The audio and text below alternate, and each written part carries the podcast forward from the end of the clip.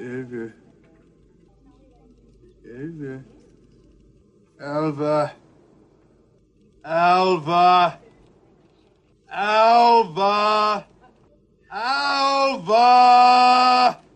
Alva. There you are.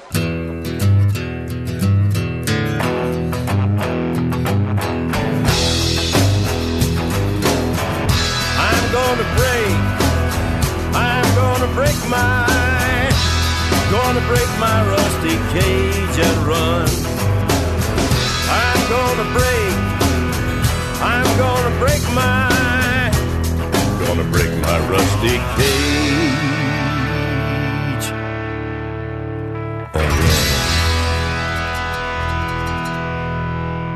Hello and welcome to CageCast, the podcast that joyfully dissects the filmography of one of America's most unique and engaging leading men, Nicolas Cage. I'm Nate Porter and with me is Britt Porter. Hello, everyone. It's good to be back. For those of you just tuning in for the first time to our podcast, here's how CageCast works. We're in the process of watching every Nicolas Cage film in order according to the film's release date. We'll be reviewing every film in which Nicolas Cage had either a starring role or an integral supporting role. This week, we're watching the 1989 cult classic Vampire's Kiss. That's right, and it is going to be awesome. We are going to break down the film's plot and themes, and then afterward, we will rate the film on a scale of 0 to 4 stars in three different categories. The film as entertainment, the film as art, and then in terms of Cage's performance. Last week, our score for Moonstruck was 17, which means Raising Arizona is still our number one ranked Nick Cage movie so far. Will Vampire's Kiss claim the top spot this week? You will have to keep on listening to find out. Yes, I am very excited about this particular episode of CageCast because we have some fun surprises in store for you listeners. So keep on listening because it's what you do best. As a reminder, we do not share our scores with each other before the show. And then we round out our show with the patented CageCast running totals rapid fire questionnaire. Hey, Britt. What? Cage News.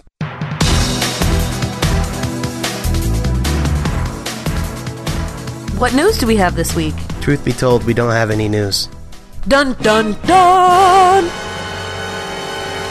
One more thing, we really do want people to get the word out that we exist. You need to follow us on Twitter at, at CageCast, check our Facebook page. You can post about our show on your Facebook page, tell your friends, tell your neighbors, tell your enemies about us. Um, also, leave us a five star review on iTunes. Your high praise on iTunes will really help us get this podcast off the ground. Our email address is ilovecagecast at gmail.com. I'm waiting for someone to reach out and tell me that what I am doing matters. It's really a very sad, lonely place that I. Moving on. So, this is normally the part of the show where we give you stats about Vampire's Kiss. But honestly, there's not much to say. It was under 2 million to make, it was a bomb in the box office, and it is amazing. That's right. There are not many notable co stars. We have Maria Conchita Alonso, Jennifer Beals, who's probably the most notable notable co-star, and Elizabeth Ashley. But uh, yeah, not a lot else going on there. The director was Robert Bierman, who really did nothing else of note. Uh, the writer was Joseph Minion, who actually wrote After Hours for Scorsese, and then nothing else of note. The, the only other thing we want to talk about is the cage genre. We've been firmly ensconced in the lovably dopey cage, and actually, we're onto something new. And if we're being true to ourselves, the only thing we can refer to this genre is batshit crazy cage. That's right. This is something the likes of which we have not seen and really have no other words to describe. Sorry, Mom, if you're listening, I, I do say that word from time to time. What, bat? Cage. Coming up next, we're going to welcome the film critic Fred Topel onto the show to break down Vampire's Kiss. But first, here's a song from the soundtrack thank you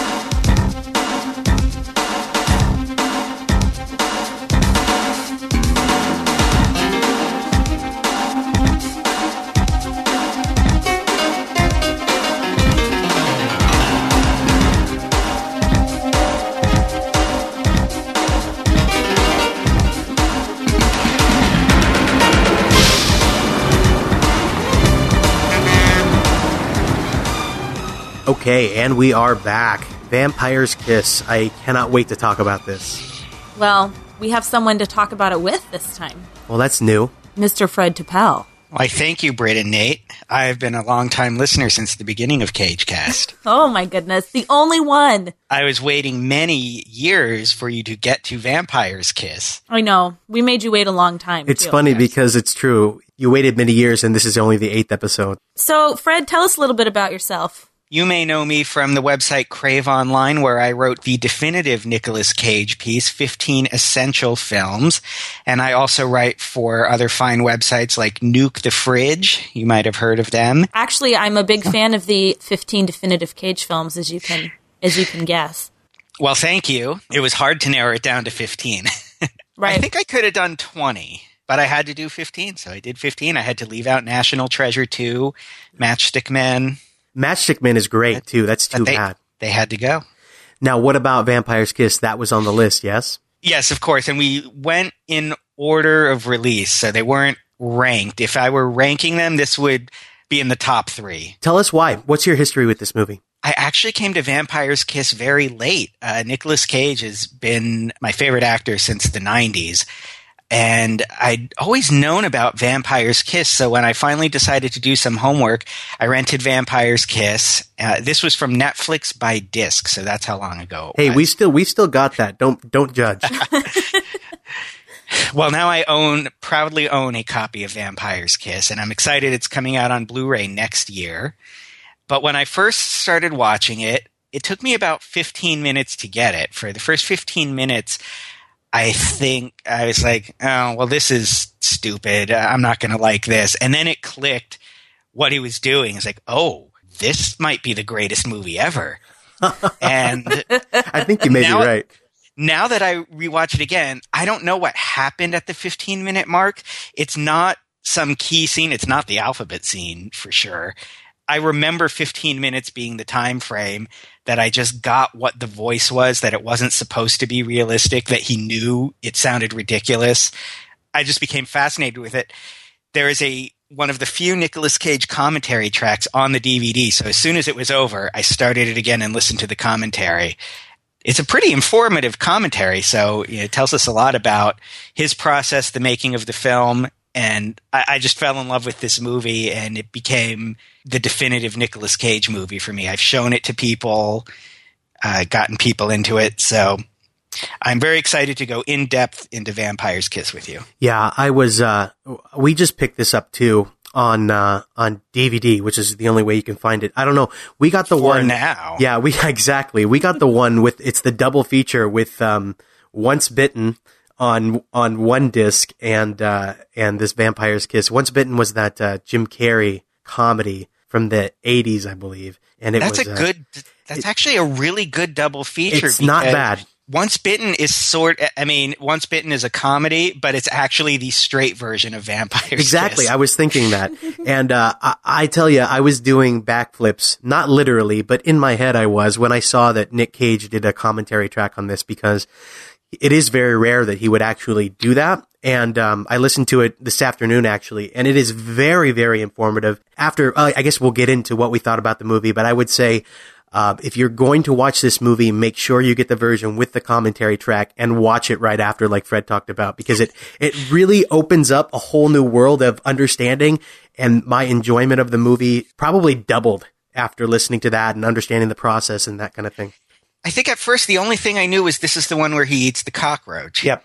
That's pretty great, but that's the least interesting thing about this movie. Yes, agreed. Although that's a fun scene, it, it's there's so many there are so many pivotal scenes. It's really hard for me to choose. Yeah, I can't, I can't wait to talk about this movie with you, Britt, because you're, uh, I think I you think stopped his, taking notes at about the 15 minute mark. I did basically. I've got like two sentences. 15 minutes, the magic Yeah. 15 minutes. Yeah, I have th- two sentences down. I think We will get to the bottom of this. We will dissect this movie. Yes, We will yeah. put it to bed once and for Yeah, all. I think Okay. the massive desk jump is up there for me Oh, as man. great so moment. great. Okay, we gotta stop. We gotta stop reminiscing right, right, now okay. about the movie, and then uh, we will get into it. I, I I had known about its existence, and so I've been waiting for it to come up for again a, a few years now. But I know it had always come up on like the YouTube videos of Nick Cage's craziest moments and you'd see little clips and say, okay, well, that's out of context and I wonder what that's all about. But I've been very, very curious. Well, I have zero background with this movie. I only knew of its existence about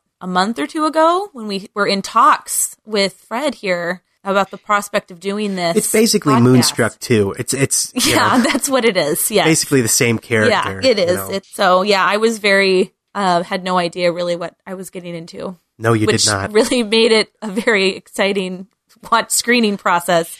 Well, some people I've shown it to said, "All right, I could watch a vampire movie." I said, "Well, no, No. you're not going to Yeah, watch a vampire Right. movie." not really. Right. All right, Britt, why don't we do the plot synopsis and, uh, we'll get going on this. Peter Loew Loew is a driven literary agent who is slowly going insane. He works all day and club hops at night with little in his life, but one night stands in the pursuit of prestige. He sees a therapist frequently, and during their sessions, his declining mental health becomes clear through a series of increasingly bizarre rants. After taking a girl he met in a club back to his place, an incredibly lifelike bat flies in through his window and scares the woman. That incredibly lifelike was my addition. Yeah. I was going to say, did you write this one? Yeah, I don't. Did you? We'll talk about that bat. Oh, all right. Okay. Loew meets another woman named Rachel at a bar and takes her home. She pins him down, reveals fangs, and bites his neck. He soon begins to believe that he is changing into a vampire. He stares into the bathroom mirror and fails to see his reflection. He wears dark sunglasses during the day, and when his fangs fail to develop, he purchases a pair of cheap plastic vampire teeth. All the while, Rachel visits him nightly to feed on his blood.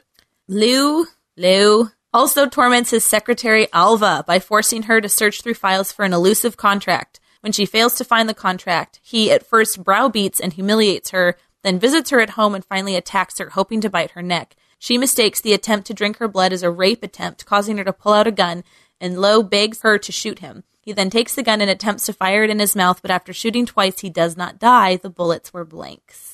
He goes out to a club wearing his plastic vampire teeth and begins to seduce a woman. But when he gets a little too grabby, she slaps him. But then he overpowers her and bites her neck, having taken out the fangs and using his real teeth. As he is leaving the club, Loew has a brief, ambiguous encounter with Rachel. She admits to knowing him, but gives the impression that they have not been in contact for a long period of time.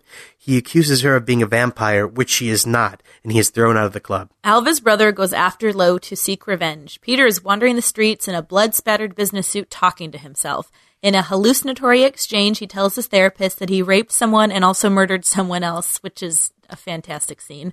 As Loew returns to his destroyed apartment, Alva points out Loew to her brother, who pursues him inside his home with a tire iron. In the midst of an argument with an imaginary romantic interest, was Sharon. Sharon. Yes. He, he begins, I can't even get through this. He begins to retch and crawls under an upturned sofa slash coffin. Alva's brother finds him and Loew, uh, Loew holds a large broken shard of wood to his chest as a makeshift stake. A gesture he had made earlier to passersby on the street, asking them to stake him through the heart. Alva's brother pushes down on the stake and it pierces Loew's chest. The movie ends with Loew envisioning the vampire Rachel one last time. What I love about Vampire's Kiss is we see so many versions of the story where someone is bitten by a vampire and goes through the transformation. Well, what if that were all just bullshit and it was just a crazy person?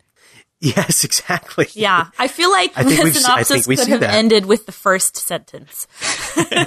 Peter Lois driven literary agent who is slowly going insane. Yes. Basically, that could have been the plot synopsis. I know we need to get into the movie and walk through it chronologically, but just reading that synopsis, there are so many things that came to mind for me that were so damn funny, like the fact that he doesn't go all out in buying his vampire teeth. Right? He Because just the, the nice get- ones are 1999. Yeah, he, he has to get the cheapy ones. I just love it. All right, we're right. we're gonna get into this, and I'm feeling, Britt, that you are liking this in uh, more uh, on retros in retrospect than you did at the time when we watched it last night. Yes. He is so bananas and it's well done, but hilarious at the same time. Okay, This is the most unhinged Nicolas Cage has been. And I think when I first discovered it, uh, when I came to it late, people who have seen all the mainstream or even some of the arty Nicolas Cage movies have not seen Nicolas Cage go crazy until they've seen Vampires yeah, Kiss. not like this. Yeah, Okay. and, and it's been it, it was interesting to go into it not knowing much because we are watching his career chronologically. So you we've seen where he's been and kind of this dopey, lovable character for a number of films and then he's just done Moonstruck and that this is the next project that he chooses is it's just a really interesting career progression. We've taken a very sharp turn in a completely different direction or he has, I should say. So it just adds to the the in- interest for me to know where he's come from at this point in his career. Wow, I never thought of that because I looked at it backwards where I knew he'd gone crazy, and, but I never knew that that this is where it started. Yeah, and I think he talked a little bit about that in the commentary. Did you say, Nate, that he wasn't too stoked about Moonstruck at the time? Right. So right. he was That's like, what he said. I think you're right, Britt. This is our eighth movie in this um in the series that we've seen, and and arcade genre has always been lovably dopey. From Raising Arizona to even The Boy in Blue to Racing with the Moon to even Valley Girl. You know, he's always kind of this aw shucks.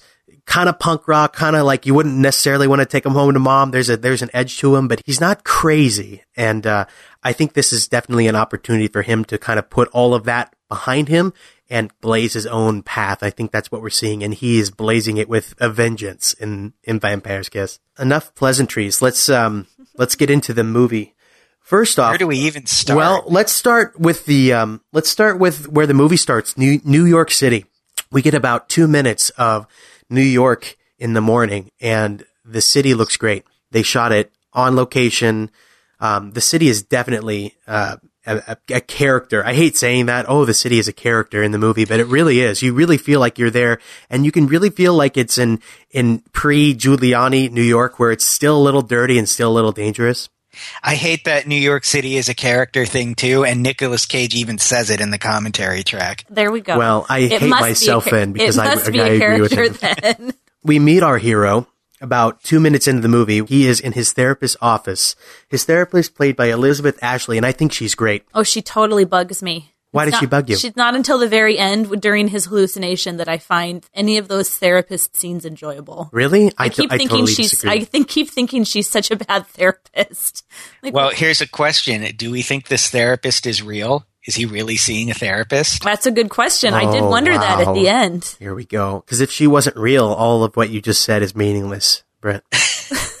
she's not good. That's a good question. I think that, well, for now, I'm going to say she's real, and then I might revise that at the end of this review. I didn't mean that the comment that her therapy is bad was meaningless. She is still a bad therapist, whether she's imagined or a licensed therapist. when does she give him legitimate advice? She just keeps listening to his crazy. I thought that's what therapists actually did. Just don't they just let you talk for an hour and take 120 bucks? I feel like she was a very one-dimensional, stereotypical therapist. And I, I'm curious as to whether or not that was an actual directional choice. Well, is that the character or the actress? I think the actress played it fine, and I liked her voice. The- yeah, I her voice worked for me. There's one scene towards the middle to end that makes me think she's real. So in this opening scene, Peter is regaling his therapist with a uh, story of the woman he had brought over the night before. Was that the Batwoman? That was not the Batwoman. It was I, I don't know if we know who that woman was. It was just somebody that he had brought brought back, and then um, he was explaining to her how he brings these women home and he uh, makes just sweet, sweaty Nicolas Cage love to them, and then kind of gets them moving on their way, and that he seems to be stuck in this cycle. He seems a bit self-indulgent in this initial scene to me. And I think that part of that is complemented by these terrible therapy sessions with this horrible therapist. He doesn't seem actually that interested in helping himself. Well, that's for sure. And that's probably how a lot of therapy sessions go, where someone goes to have a therapist tell them they're right and don't worry. Right. I mean, and again, like the last session that he quote unquote has with her is my favorite because it just seems to take that idea and play it out to its extreme Right, it's- logical end, Yeah, which I love. I would say if she's real before that, she's not real in the end. I Right. think if if if he's having a conversation with her, it's because he's smacked his head against a concrete pier. We quickly find ourselves with Peter at another bar the coming night, picking up on even more women. One thing that uh, struck Britt and I right away when we were watching this was the music, and the music actually does play a, a pretty big part in this movie. And so, I think we should take it just a second and talk about the soundtrack. Britt, what stood out most to you when you were hearing the soundtrack of this movie? we talked about the city being a character, and I think this is just a, a dimension of that, an aspect of sort of club life and Like the time and the place where this movie's set. yeah, I think De- so. definitely squarely 1988. it's just very vibrant, but also a little frenetic. I think like everyone that you see is sort of right on the verge to me of being out of control, and I think the music just accompanies that. You know, enhances that emotion that I think is present. If that makes sense. I feel bad now. I actually don't remember the music very well. Uh, certainly not as much as the soundtrack to Valley Girl or even Raising Arizona. Uh, you guys just watched the movie last night, so the music really stood out to you. Well, it did. It did to me. I mean, there was a, a few scenes of just, um, and we'll play a few of these during the podcast. But um, either, either very '80s kind of clubby dance numbers, like like a Duran Duran type music. But the interesting thing that I thought is we had that '80s music as well as classical music. Peter is hums Stravinsky, and um, there's there's this kind of air of highbrow and a very classical score. I know they had, um, I think it was a Ukrainian orchestra play all of the uh, the music for the score, and it was very very orchestral, very ornate, juxtaposed with this 1980s kind of club dance music. I thought it was very interesting, and I think it it kind of shows that dynamic of of Peter's character living in, in two worlds. He wants to present himself as this very well put together, well suited character, but actually he's um, maybe trying to be something he's not. And he's not a vampire, that's for sure. It becomes clear pretty soon that, that we understand that he's just crazy. Okay, so let's jump ahead a little bit. He takes this woman from the bar home. Jackie. Oh, is that her name? He takes Jackie home, Yep. and Kasi Lemmons. Kasi Lemmons, who, although she is a great director now, I know her best as Nina Blackburn from Fear of a Black Hat. The Oh. reporter, uh, uh, the fake documentary about the fake rap group. Oh, I got to check it out. We'll put it in the queue. yeah, for sure. We love a good documentary. Well, she, um, this is what in the industry they call a fearless performance, which means she shows her, her boobs. oh, great. Sorry. Thanks. That's what, that's, um, uh, fearless, darling, just in case you were wondering. As opposed to Jennifer Beals, who you can see. the Oh, you can cups to- covering. you can totally see her bo- her booby Exactly. patches It was- in not one but two or three Twice. scenes. Yes. Come on, Well, I was, Hollywood. I'm pretty convinced that all of Jennifer Beals scenes were shot in one night. They didn't have a, a chance to. I'm convinced she had a body double because her knockers in those scenes were a whole lot bigger than any other time she was on screen.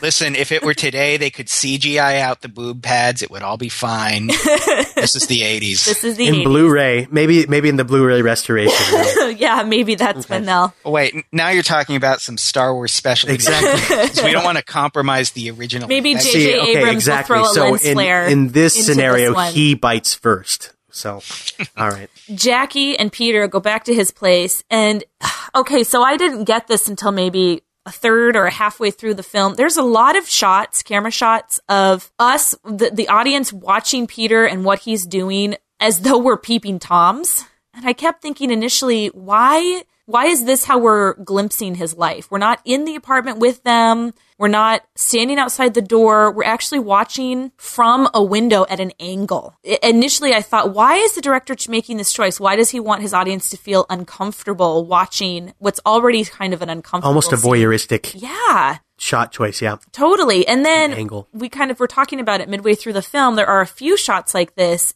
I wonder if it's intended to give the impression of us watching as though we were bats or vampires ourselves. Well, going back and watching uh, a second time, I was I was trying to see if the camera angle that we saw was where the bat flew in, and it absolutely was. And so, I, I definitely noticed that that going through that we we saw a lot of these kind of voyeuristic high angle shots, and um, Nate, you already watched it twice in one day. I'm proud of you. Well, it's I, I'm thinking about watching it again. Oh my gosh. It's I- it's really growing on me. It's really special. Maybe we should uh maybe we should record another podcast tomorrow because I think my estimation will even raise even then. All right. I brought this girl up to my place the other night. Really hot, you know. And we're on the bed, and suddenly this bat comes swooping down out of nowhere. A bat? Holy shit. But this this really happened. But the part this part I don't know if this really happened or I dreamt it later or what. I mean I'm fighting this bat off all alone. And I'll be damned if I didn't get really turned on. You were aroused? Yeah. But you said just a few seconds before you were in the throes of passion. With the girl? Yes, with the girl. Oh, sure, yes, absolutely. But then she left the room and I was. I mean, I came down. I, you know, I was in mortal combat with a fucking bat. Give me a break. And so let's talk about this bat a little bit. Behind the little behind the scenes, Nick Cage wanted an actual bat to be brought into this apartment, and the director had to talk him out of it. So is that a fake bat? Uh, yeah, Oh well, for sure. sorry, I'm not. I wasn't that dialed in. I was. It is. It is, but I'm sure it looks better than what any CGI bat they would use today. Yes. So what do we think the significance is? Is this the beginning of his dementia setting in? Is this just an expression of that? Uh, she obviously sees this bat, right? Yeah, I don't know. Is this the like? Does his mind grab onto this particular image and then use it to carve out this whole idea of being a vampire? And I, I think we trust that Kasi's character Jackie is is the sane one. You know, the sane world reacting to this creep Peter Loew who keeps coming back into her life. Uh, so yes, she saw the bat. She had a normal reaction of getting out of there, but sort of laughing about it and running away. So yes, the bat happened, and that is probably where Peter started to run with it and think, "Oh, bats, vampire bats. I might be a vampire." And then his uh, his psychosis it created the rest of it. you kept saying, "What does the bat mean? No, I think I hadn't. What does it I mean? think I hadn't seen the rest of the movie. Then What does the?" Bat I think the mean? bat means nothing. I think it's exactly what what we kind of just came up with. okay. All right. So after his batty encounter, Peter goes to work. Yeah, Right. and this is where we're introduced to one of my favorite meaningless but awesome plot lines of the movie that finding that contract. Meaningless. I think the whole. I- I could see a whole movie about Peter Loew just terrorizing his secretary over this contract. Oh my god. The vampire stuff is sort of inconsequential. I'm not saying I'm not saying I didn't love it and it wasn't the best part of the movie. I'm saying I'm saying it- it did not move the plot forward. It just made for the absolute best um, one-liners. It made for the absolute best kind of through line for the movie. But ultimately, But really, I- I think it's an important subplot because how could something be misfiled, really? I've never misfiled anything. um, I watched that about ten times today. Anyway, we'll get there. We'll get there. So essentially, this contract that we keep referencing, he is looking for an old, decades old contract, The Der Spiegel contract. right, that one of his writers is requesting. And he makes it very clear to his secretary, Alva, that he does not want to take the time required to go and look for it, and he's making her do it. But then, as the film progresses, it becomes one of the things, I think almost like the idea of him becoming a vampire, where he just has a reason to go crazy on her. If nothing more than just to show that his madness is really leaking out. So I do think it actually has, I mean, it doesn't move the plot forward, except that it does in the sense that it's another avenue for his madness to come out, for his insanity to show. Right. And it's just wonderful. Yeah, and it's just a chance for him to like really plumb the depths of his crazy in public because a lot of his vampire crazy happens in his apartment, right? I want. I wonder if Kevin Spacey saw this performance before he did Swimming with Sharks. It's entirely possible.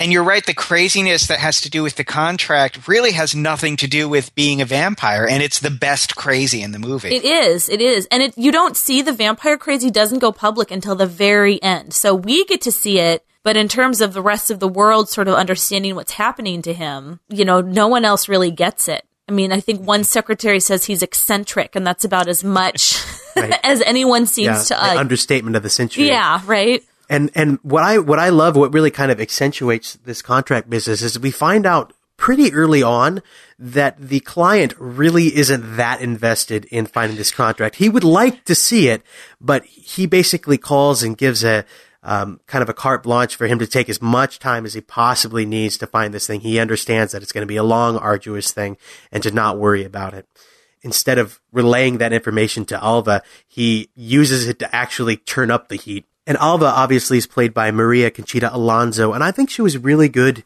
in the movie. I think in the beginning, she came across as very compliant, very willing to serve. And man, he just puts her through the paces. And you can tell by the end, honestly, she's kind of a shell of her former self, uh, ending, ending up being kind of huddled up in her bed at the end of the movie, just not even wanting to talk to her family or, or really even leave her house or go into the outside world. I think it's when he comes and stalks her at home. I think if it had just been the office abuse, you know, she could have gone home at the end of the day and chalked it up to having a bad job but then he comes after her at home too, so she Yeah. can't escape him. He breaks But the Fred, he brought barrier. soup. He does. That soup was a ruse, a ruse, I tell you. and it's and it's not even like hot homemade soup. It's like the uh the Lipton uh the just soup add packet water. soup. I was going to say, I do think that there is a few rounds of sort of just establishing the pattern of his life, going to therapy, going to work, not really liking Alva, being weird at therapy, work therapy, job, blah blah blah. I think at this point where we've been given a pretty good idea of him and his character. He cares very much how he looks, and I think he looks good. I think Nicolas Cage was about 23 when we shot this movie, and he's looking as good as he's looked in any other movie, in my opinion. I think he, he's wearing really nice suits in this movie. He cleans up really well, and he knows he, how good he looks. He, he, you often see him preening in the mirror before he goes out, which is ironic because later on, when he can't see himself in the mirror, that really goes to speak to like his identity and, and he's been wrapped up in this, this identity that he's kind of built for himself and him not being able to see himself in the mirror, I think is part of that identity crumbling away. This would be a good time to talk about the voice because before he doesn't turn into a vampire, he's already doing a fake voice. One of my favorite things about Nicolas Cage is hearing the different voices he comes up with for various characters. And boy, I, I knew he had gotten in, in trouble sort of for the Peggy Sue Got Married voice, but the Vampires Kiss Peter Loew voice is just perfect. I mean, the idea seems to be clearly it's obviously a fake voice in the world of Vampires Kiss too. This is what Peter Loew thinks sounds smart and intellectual. Yes. Um, and he, he said in the commentary it's his father's voice. So that is August Coppola we're hearing uh, as the voice of Peter Loew. The, uh, a, a continental affectation, he said. Yeah, he said his father took on that voice to teach his classes as a professor. So Because he wanted to sound like he was important or distinguished. so if you can imagine how many decades he must have taught with that voice and here's a guy who is just putting that voice on to talk to his fellow suits at the literary agency and Yeah. look for those contracts Yeah, the voice was one of the, the it went in and out. The accent went in and out enough to know that something, this was an intentional choice. Nick Cage is not the kind of actor who, who doesn't nail an accent. He definitely can be consistent if he wants to. And so I was picking up on that as well and thinking, okay, so the voices and the inflections that we hear throughout the scenes are really going to be important because they're an intentional choice by Cage as an actor to kind of portray maybe some deeper emotion and feeling about what's going on with the character. I think we hear the Peter Loew voice again in Trespass, which you will get to in many, many episodes down the line. Yes, at this rate, it may be years and or decades, but we will get there. I'm excited. I'm excited to hear Peter again. so now we're going to meet Jennifer Beals, the not vampire who does not bite him and turn him into a vampire. I think Or does she? No, I, no, she No, does she not. does not. Yes, exactly. There was there was a moment, um, and we can get into it where there was question. Our introduction to her at, in the club is um, is very nice and actually very sweet. I don't have a ton of history with her as an actress. I know she was in Flashdance, one of your favorites, Britt. Yes, I love her in Flashdance. That's iconic for me. And I know she was in uh, a lot of the series The L Word as well. I know she's a great actress and she's beautiful in this movie. Yeah, the girl can rock a smoking hot body for sure in this one. This was at the she was at her physical peak, I think, fresh off of Flashdance. And I think her smoking hot body had a contractual obligation to not show her smoking hot body. Hence the booby patches so prominently displayed. Something like that. Oh my goodness. Uh, Fred, Or you know what, what? what is, they didn't have Fred, enough what's your take budget. on They didn't have enough budget to make up those. They just had to go run down to the drugstore and buy band-aids. That's what happened. This is totally random, but yours uh, reminding me of the booby patches made me think if the voice, if the teeth, if everything about being a vampire was intentionally fake, maybe those were supposed to be fake for the fake love scene too. Oh, I I, think we- like that. Oh yeah, I, I absolutely think 100% they were thinking that that through. I'm, I'm pretty sure that was a that was a sage directorial vision of uh, of Bierman. Uh, I'm pretty sure, um, or they they were the cheapest way to, for her not to sue them when the movie came out. Maybe it was Nick's idea. Hey, hey, Jennifer, you should put these on, and we'll see them in the scene. because he's punk rock like that. okay, so he thinks he's getting into another one night stand, another typical deal, but another another dry humping of his leg. We just you know they're kind of getting into it. We think okay, well they're just gonna they're gonna have sex and it's gonna be the normal scene, and uh, you know she might just be kissing him, but at some point something changes in his mind and he is convinced that she is a vampire sucking his blood and well, or if you're seeing this for the first time and you think it's a vampire movie, you, you might think, oh, this is the scene, and she's the vampire who turns him. right. And we'd be none the wiser until later in the movie. Well, and even I think is it the next morning he's whistling and talking to presumably to her as he makes coffee and then goes to hand a cup of coffee to someone who may be invisible because she's a vampire, but then his hand is shaky. And There's just so much that So- that did nothing to dispel the insane. so the let's talk about this in my right now. Does she exist?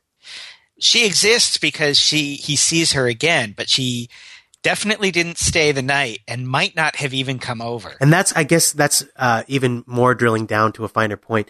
Did she come over? Is any of this real, or is this the beginnings of his hallucinations? He's fully clothed in this. He has his, you know, his shirt and his boxers on, which might indicate that it's simply maybe part of his fantasy. Yeah, I, I noticed um, last night when we were screening this that we're really only, except for a few handful of scenes, most of the time we only ever see him dressed in either a full suit or in his underwear. And and so I see what you're saying. I wonder if that this is her presence at all is fictional and just the beginning of his. Later on, she barely remembers that his name is Peter. And so I think if she had actually come over and they had had sex, she might have remembered that a little bit more clearly. I bet they met in that, that bar that night. They had a conversation. He went home and everything after that was in his imagination. Yeah, uh, and it's possible that she came over and wanted to get the hell out right away. Yes, entirely. it's so hard to take myself back to the first time I watched this when I didn't know what was coming next.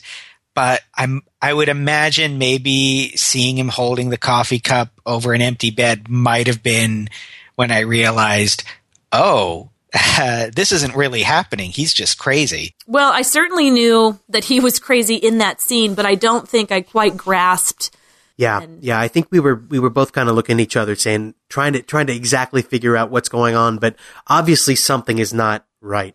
So right after this, he is happy. He is taking a shower. He is shaving, and he nicks himself in the um, in the neck, which gives him a great opportunity to put a band-aid over his neck for almost the rest of the movie. Yeah, I kept thinking at some point towards the end of the movie, someone was going to take the band-aid off and there's not, nothing was going to be there and that he was going to be found out as being an, a psycho. I kept waiting for the angry coworker to rip the band-aid off his neck and it never happened. I mean, he, uh, he did not disappoint, believe me, but I just kind of thought that that might be a part of the storyline where he's found out to be a total Well, at some point, job. don't we see it come off and see bite wounds on his neck? Well, he takes it off, I think, for a scene with her.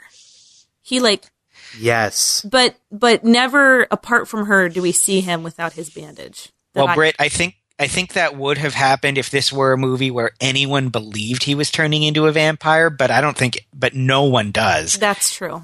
And I don't know that he mentions it to that many people. Does he tell anyone in the office? No, you're right though, and no one mentions it. So there are parts of this movie that don't work for me, and I realize that this is not meant to be a movie of realism. This is a study in insanity, and and you know, if I may be so bold, this is Nicolas Cage's own personal heart of darkness. Uh, this is his right. This is how how deep into crazy can he go The horror. and make it and make it work, right? So I get all of that. That being said, there are parts of this movie that don't work for me just in sort of an attempt at normalcy. And the fact that he wears this band-aid for days on end and nobody notices or says anything when it's so prominently displayed on his neck that bugged me. And i know that's a really small detail but i just kept thinking if i wore a band-aid on my neck five days in a row someone was someone would ask me about it. And no one ever says anything to him about it. And i just keep thinking how how normal is that? How real is this world and I don't know, maybe that's just a teeny detail that bugs just me, but this movie reminds me so much of A Beautiful Mind. Uh, continue. Well, that is has this that character also has a mental deficiency and there are several inca- scenes and several encounters with characters in those in that trust are real and that you find out at the end of that film aren't real that they are constructs of his imagining and are part of his insanity. And there's so Wow. I, I just kept thinking about that movie. I love that analogy. I will say that I think Vampire's Kiss is way more deserving of the Best Picture Oscar. I agree. No, I agree I'm as not well. I would I'm rather. not- I was going to say I'd rather watch this ten thousand times. I am than- not speaking to the film's All right. quality. I'm simply saying the story, the idea of of not knowing whether your protagonist's perspective can be trusted. That that doesn't happen Yeah. that often. I wonder if Vampire's Kiss does Vampire's Kiss show its hand earlier than Beautiful Mind because it's about Oh, yeah. halfway through Beautiful Mind or more that you realize that those people were just in his head. Yeah, I think I think so for sure. And it goes a whole lot further, a whole lot faster. But just the idea of of we're ta- like as we're talking, we're saying, well, you know, did Rachel actually come to his apartment? Is his therapist real? Like a- almost from the outset, you do not know how much of what you're seeing can be trusted. But in conclusion, Vampire's Kiss way better than A Beautiful Mind. Yes, if you take listener, if you take one thing away, here here is the nugget for you to for you to take home. This is the uh, anyway. So trying to get over his his traumatic experience with Rachel, we see Peter go out on another date with Jackie to a uh, art museum. Yeah, to a weird art museum too. Well, it's it's art. It's modern. Sure. It's hip. Okay. It's the eighties. And her hat is a work of art as well. The topless hat Oh yeah. with her with her sorry, I'm watching it now. With her her tuft of hair flapping in the breeze. And he ditches her seemingly for no reason. Like for all we know, they had a good time the first time and he wanted to see her again. So why is he suddenly being a dick to her now? I didn't understand that. Yeah, that's a good question. Britt, what about the female perspective? Why is he being a dick to her? I I don't know, except that he's just had this really bizarro encounter, so he thinks. And I the impression that I got watching this scene and watching like the next, you know, few minutes, all the way up to the point where he's again at the therapist's office saying that he had a perfectly normal weekend, which we know is not true. You know, all of those scenes just seem like he basically has this crazy encounter with with Rachel and then spends the whole weekend just flipping out. I mean, the, what we see is that he leaves Jackie at the museum to just go like sit in his apartment for no reason, right? He's just kind of out of it. And then his weekend is over and he has to be normal again. So I didn't get a whole lot else out of why he might ditch her, except that he's just super weirded out. So not that much later, he, like you said, he tries to make amends. I think, does he have another round of therapist's work life insanity before? I mean, he says, claims he has this totally normal weekend, which we know he doesn't have. And then I think he encounters Alva again at the office, but he does kind of attempt to make amends with Jackie. Well, he does because i if this were the conventional vampire story, that would be the point where the person mid turn would try to cling to some semblance of their humanity. So Exactly. he still goes through that motion, only there's really no motion. He is not turning into a vampire. If I if I can't say that enough, let me be clear. Peter Loew is not turning into a vampire. Man, he wants to though. He just that would just fix everything. And so as Peter is slowly losing grip on reality, back comes this this contract that they're looking for. We co- we go back to the office and poor Alva, she's looking really hard and she cannot find it. You get the impression that there's just thousands of files that she's having to go through to find this one kind of meaningless scrap of paper, but she's trying really hard. And um, in this, we get uh, this scene. Um, it it when I saw it, I'm, we're going to play it for you, but it just, we have not seen Nicolas Cage give us anything like this before. And I know that, that sometimes actors have movies or scenes or, or, or times when, when everything seems to change. And for me, I, I don't think I'm going to see him in the same way again after this scene. And we're going to play it for you now. Seems I didn't have to do a song and dance after all, Alva. As you could hear, I couldn't get a word in edgewise. Mr. Heatherton is boiling mad. And he has implied that if he doesn't get that copy within the week, he will terminate his agreement with our agency and sign up with a more efficient one. Am I getting through to you, Alva?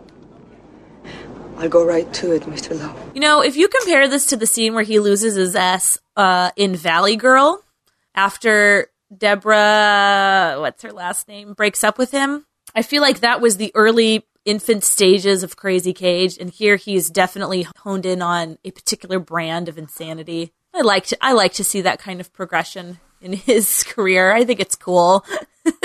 I mean, who, this is who- this is absolutely the coming out and might be the peak of it too because I don't know if even Bad Lieutenant or uh, even Snake Eyes comes close to this. No, I, I, I don't think it does. That's interesting that, that it's the coming out party and kind of the peak of said uh, unleashed cage. I, I, mean, he's just, he's just like a force of nature. I, I've never seen anything quite like this before.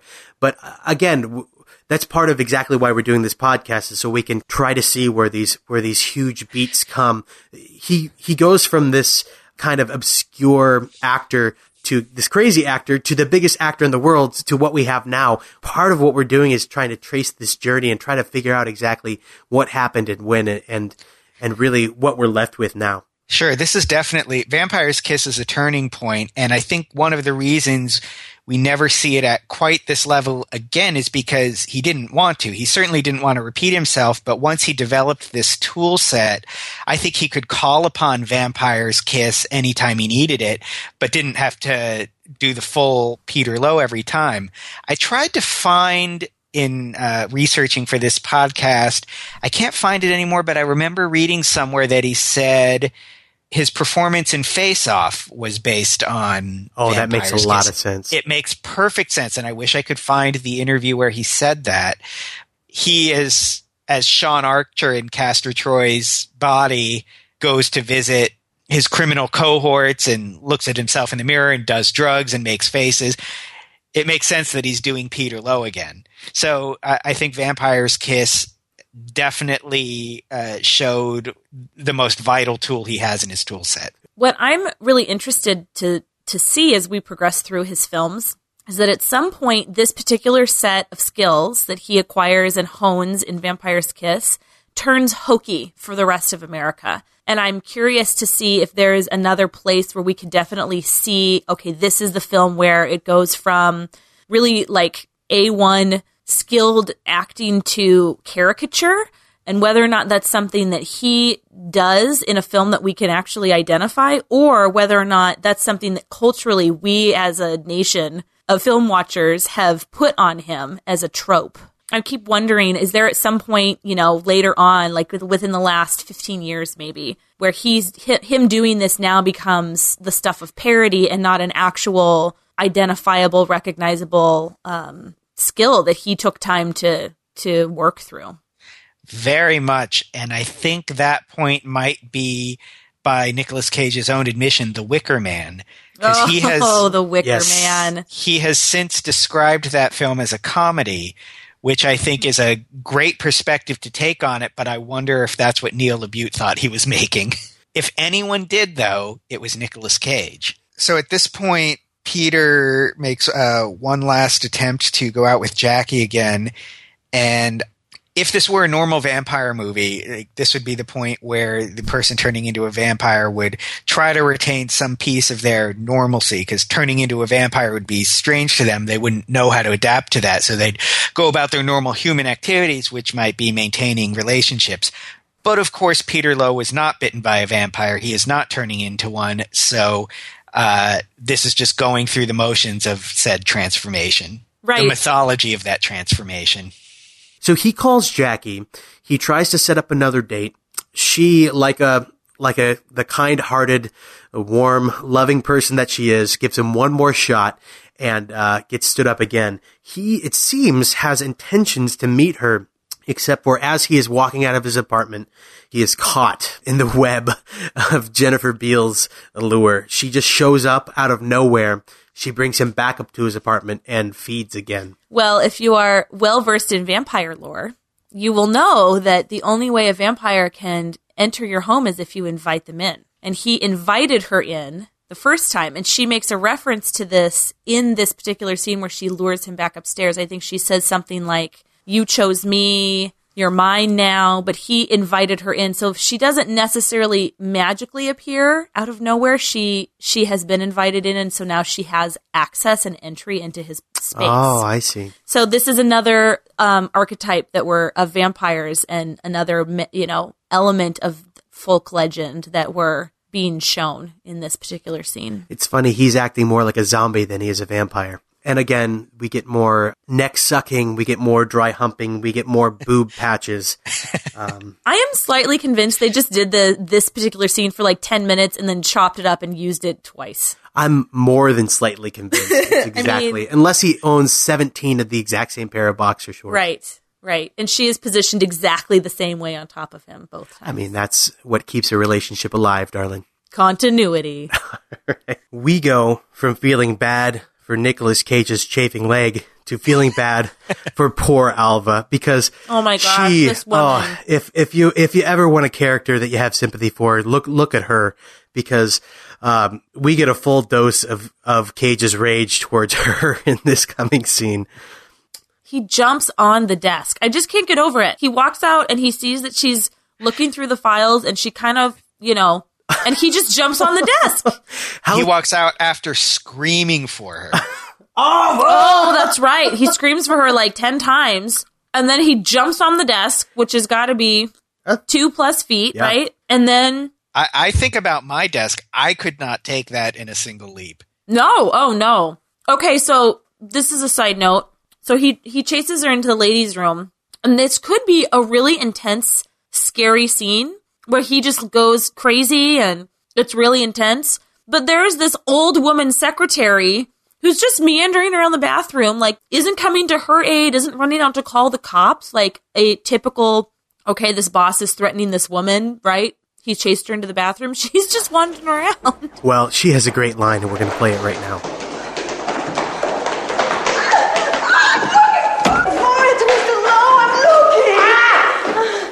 What the hell is he doing in here?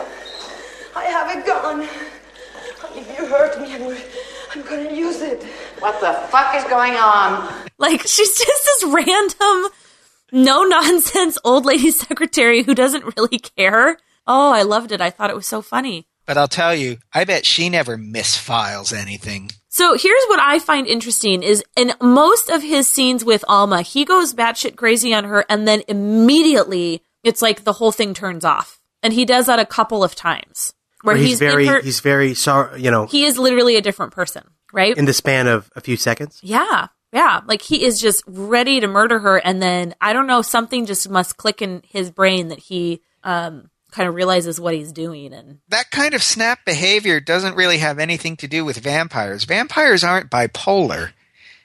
no, this is more, I think now we're seeing that he's crazy. Yeah, he is just a crazy person. He's just a crazy person.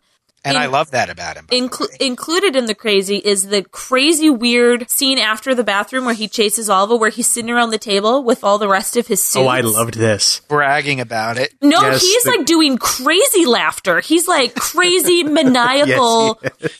And like it's awkward. Like it's an awkward scene. Like they're all joking and he's Yeah. just like two beats off. You know, that like fits he's with the voice. Oh, he totally. did the voice to impress people like that, and he's still trying to fit in or impress them, going way too far. Nothing like a little office trauma to keep things interesting. The chase was my favorite part. Pete hurdling over those desks. well, you weren't there for the grand finale. Hey, she asked me for a raise. Can you believe it? She actually does keep a gun in that little bag of hers. Get out of Not really. Well, she takes the subway into Pelham every night. I don't blame the kid.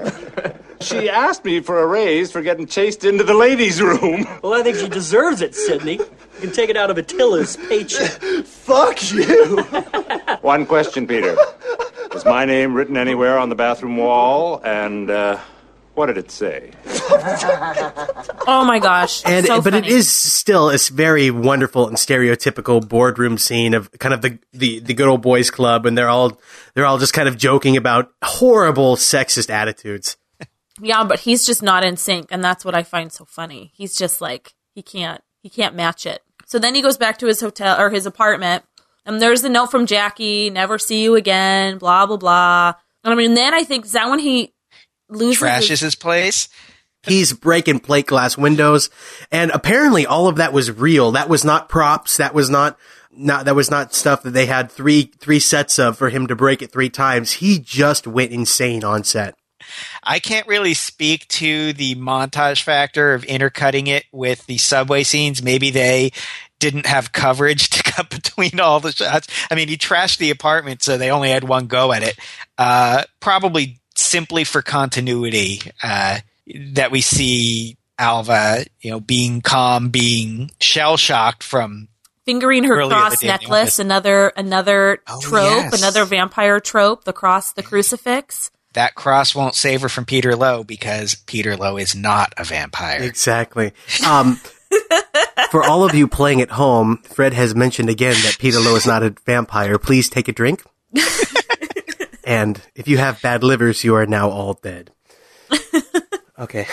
It's funny. He's not a vampire. Thank you. And I could have used you last night. Um, I wasn't, and I don't want to give the wrong impression. I, I, I, knew it, it, it wasn't, um, all adding up. I was just more reveling in, You kind in of what we want to believe. I kind of wanted to believe some of it was real. I don't think I fully bought in until later on in the film. Perhaps when he was, pre- I think it was as- after his viewing of Nosferatu. That's when I was like, all right, you're just a nut job, practicing your creepy eyes in the mirror and buying fake plastic teeth. But we have desperate. arrived, we have arrived at, at, at the pivotal scene, ah, if you will. Thank God. Um, Fred, I want you to set this up. We're going to play kind of the greatest hits of this, but I want you to set up what we're about to see and why it's so great. Well, Peter Loew is making a very reasonable point in this scene, which is that this contract they were looking for should be in the correct file based on the alphabetical order. Yet someone has misfiled this scene, so he needs to remind them how to alphabetize a filing system. And uh, as my good friend Courtney says, when uh, she has kids and needs to teach them the alphabet, she is going to show them this scene. It is just fantastic. I think capped off by his very five year old insistence with with harumph crossed arms of I've never misspelled anything in my life. It is just Like it's- we just died. It's great because yes, it's like it's Having- like the most beautiful sentence you've ever heard with an exclamation point at the end. Uh, unless, of course, it's somehow been misfiled. But misfiled. Yes, misfiled. Sometimes somebody puts a document in the wrong file and then it's misfiled. It makes it much harder to find. Who? Who? What do you mean? Who? I don't know who exactly. You don't? No, I don't. Whoever filed it in the first place, but for God's sakes, Peter, I am not telling you one single thing you don't already know. How could somebody misfile something? What could be easier? It's all alphabetical. You just put it in the right file according to alphabetical order.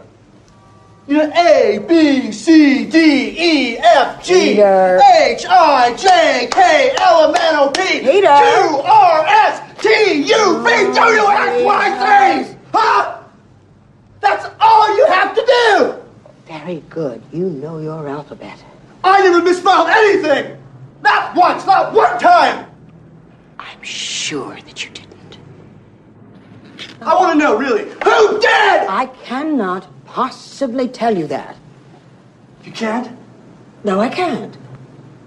Ha! You call yourself a psychiatrist. Fred, is this your favorite scene of the movie? Uh, yeah, yes. I, I mean, it's it's maybe my favorite scene of anything. Um, yeah, the craziness of the craziness of the extent to which he is explaining why this very inconsequential thing is terrible, to the point that he it, does the entire alphabet is just insane, but so intentional and so choreographed. I mean, he is he Nicolas Cage is deciding exactly how to position his body, enunciate the words. Uh, it's a beautiful sequence in the filmography of Cage. I would agree. He is he is one of those actors that really has ultimate control over every move that he makes. And it's so apparent in his films and that's I think why it's so fun to watch him because everything is intentional. Every single piece. I have a fantasy that Nicolas Cage would play me in the Fred Topel story, and there would be a scene where someone misspells a word, and he would go, How could you misspell something? You just have to put the letters in the right order. You know, A, B, C, D, E, F, G, H, I, J, K, L, M, N, O, P, Q, R, S, T, U, V, W, X, Y, Z. It's just wonderful. And after this, we see, um, I, I believe the very next scene, he goes into the office. He walks in. He's smoking a cigarette. He's wearing sunglasses d- during the day because you know that's what vampires would do. He grabs a rubber ducky off of one of his secretary's desks and throws it in the trash. And all the reaction is, "Wow, he actually is very He's eccentric." so eccentric.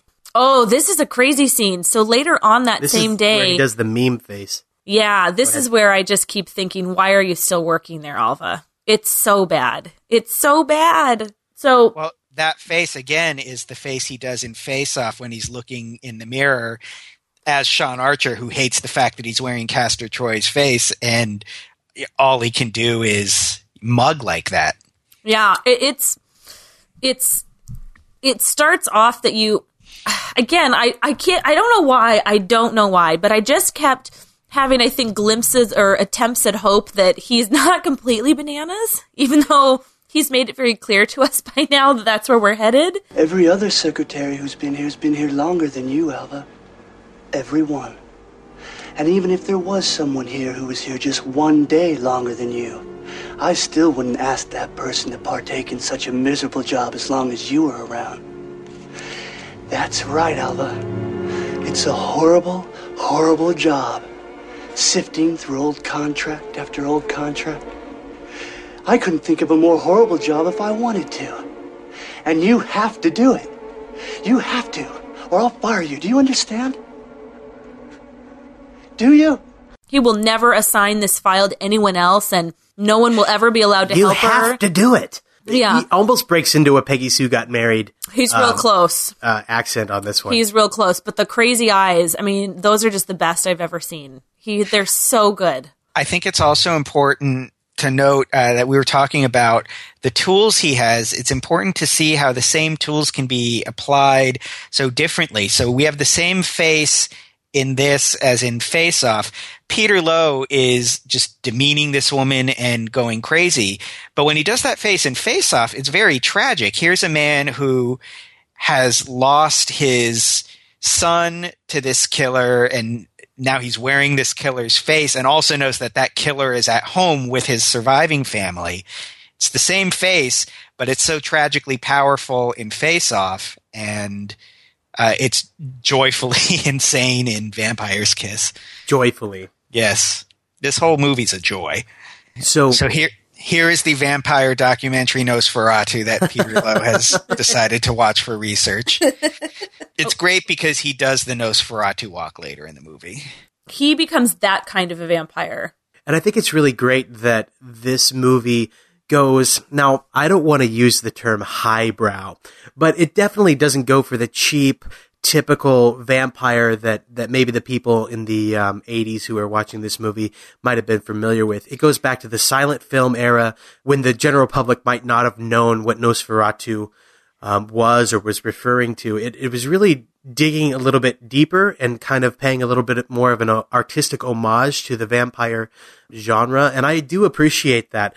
They could have gone lowbrow. They could have gone very, very typical of, of what we would think of a kind of a Bela Lugosi Dracula version of a vampire would be. But they, um, they decide to take it in a completely different direction for very, I think, very interesting and uh, oftentimes comic um, effect. I agree, and I hope that's true. I hope it's not just because Nosferatu was in public domain. How dare you, sir? Well, it must have meant something to Nicolas Cage because he later produced Shadow of the Vampire about the making of Nosferatu. Which is a wonderful movie with Will- Yeah. Willem Dafoe and yeah. After Nosferatu, he just we see him going crazy. He's talking in the shower. He's just being a whack job. What is your take on his decision to eat the cockroach?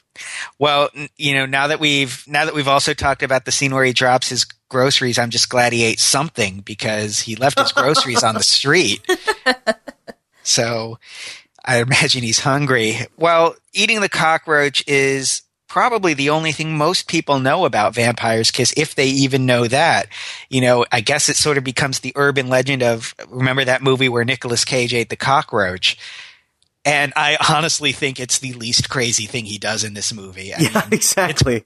it's gross um, and i actually got this story wrong when i wrote my uh, 15 essential Nicolas cage stories uh, i said that it was take two that we saw in the movie but that's actually wrong they used the first take but he had the director made him do it twice Oh my god! so gosh. there are two takes but he said they actually used the first one and I think the explanation is this was a low budget movie. They didn't have special effects, so he was the special effect and doing something that big would be a special effect. But as we see, I mean, things like the alphabet scene are are way more special. well, I think it also shows that, you know, as a 20 something actor, he's willing to take big risks like that, you know, with his own health, let alone his performance. I mean, I'm sure they didn't have a uh, Humane Society licensed cockroach, uh, you know, that was inspected to make sure it wasn't a carrier. Well, I think the uh. I think I think that cockroach is probably fine. I think it probably made it made it out the other end okay. and and actually you'd probably not be allowed to eat an insect now because that would be uh, yeah the humane society wouldn't allow that No, I'm sure there would be a CGI cockroach. And, i forgive Nicolas cage for eating two cockroaches uh, and i appreciate what he was going for yeah, I often forget when watching these early films that he was 23 when he shot this movie. I, I, I said it with Moonstruck and I'll say it again. I, I dare you to find a 23 year old actor today that is as engaging and as fearless as Nick Cage has been in his early career. It's, it's really quite astounding. And I think it really is pretty special. I don't think we see much of that anymore. And I, and I don't want to be too presumptive, but he may, this may be the peak of his career. The, this string of movies has just been fantastic between Raising Arizona and Moonstruck and this. Um, it'd be hard to, to get much better as far as pure acting ability. Well, just you wait. There's some phenomenal stuff in the 90s. And uh, as a constant Nicolas Cage defender, although I, no one should have to be a defender, uh, but it, there was always still great work. Even if, if there's a period where you where it may seem like uh, Nicolas Cage did a lot of mainstream movies, they were always interspersed with risky stuff like The Weatherman and adaptation. So, uh, so I guess don't fret. You are still in for s- uh, some fine, fine films. And I agree. Vampire's Kiss is, while maybe not my f- absolute favorite Nicolas Cage movie, it is my favorite performance of his. Wow. Well, that's a wrap. Dropping it. No, it's not a wrap. okay. So let's talk about Once Mr. Cage has fully digested his cockroach, he makes it into his office to discover that his beloved secretary Alva is has called in sick. And this, uh, you just sort of get this pit of your stomach ominous feeling because you know he's going to go look for her, and he's he going to does. go bring, bring her home, He he is bring her back. he is going to, and it's slightly terrifying. We see him. Well, first we see a scene between Alva and her mother, who is quite the hard ass, really. I mean, Everyone hates their boss. Everyone's attitude is everyone hates their boss. Get over it. suck it up and just go to work. You need this job. Right. and she doesn't listen. But anyway, Peter finds her at her home, uh, ironing in her bra. So which, creepy. Which is what you know all of us do all the time. Well, I I'm assuming that most women just we just never wear clothes with the blinds open. That reminds me, Working Girl ripped this movie off too. There we go. Yeah, They- exactly. They had to one up them. They're like, oh, you're ironing a bra. Okay, we'll vacuum naked. That's and, right. And here's this guy, here's this creep who has been basically assaulting and harassing her for weeks at this point, maybe just days, but I'm not sure. Showing up, creeping outside of her house. she doesn't put a shirt on. She holds up a placemat. Well, that's just I mean, what what's that really doing? then she lets him in. She lets him come in. At least she puts a well, shirt on. Well, he brought soup. Well, I guess no, he doesn't actually come in, but she does open the door to him and then agree to take a taxi with him back into the city. Well, he was very. I, I'll say this: he was very convincing at the door. He apologizes. He is very contrite. He was worried about her and that she was sick.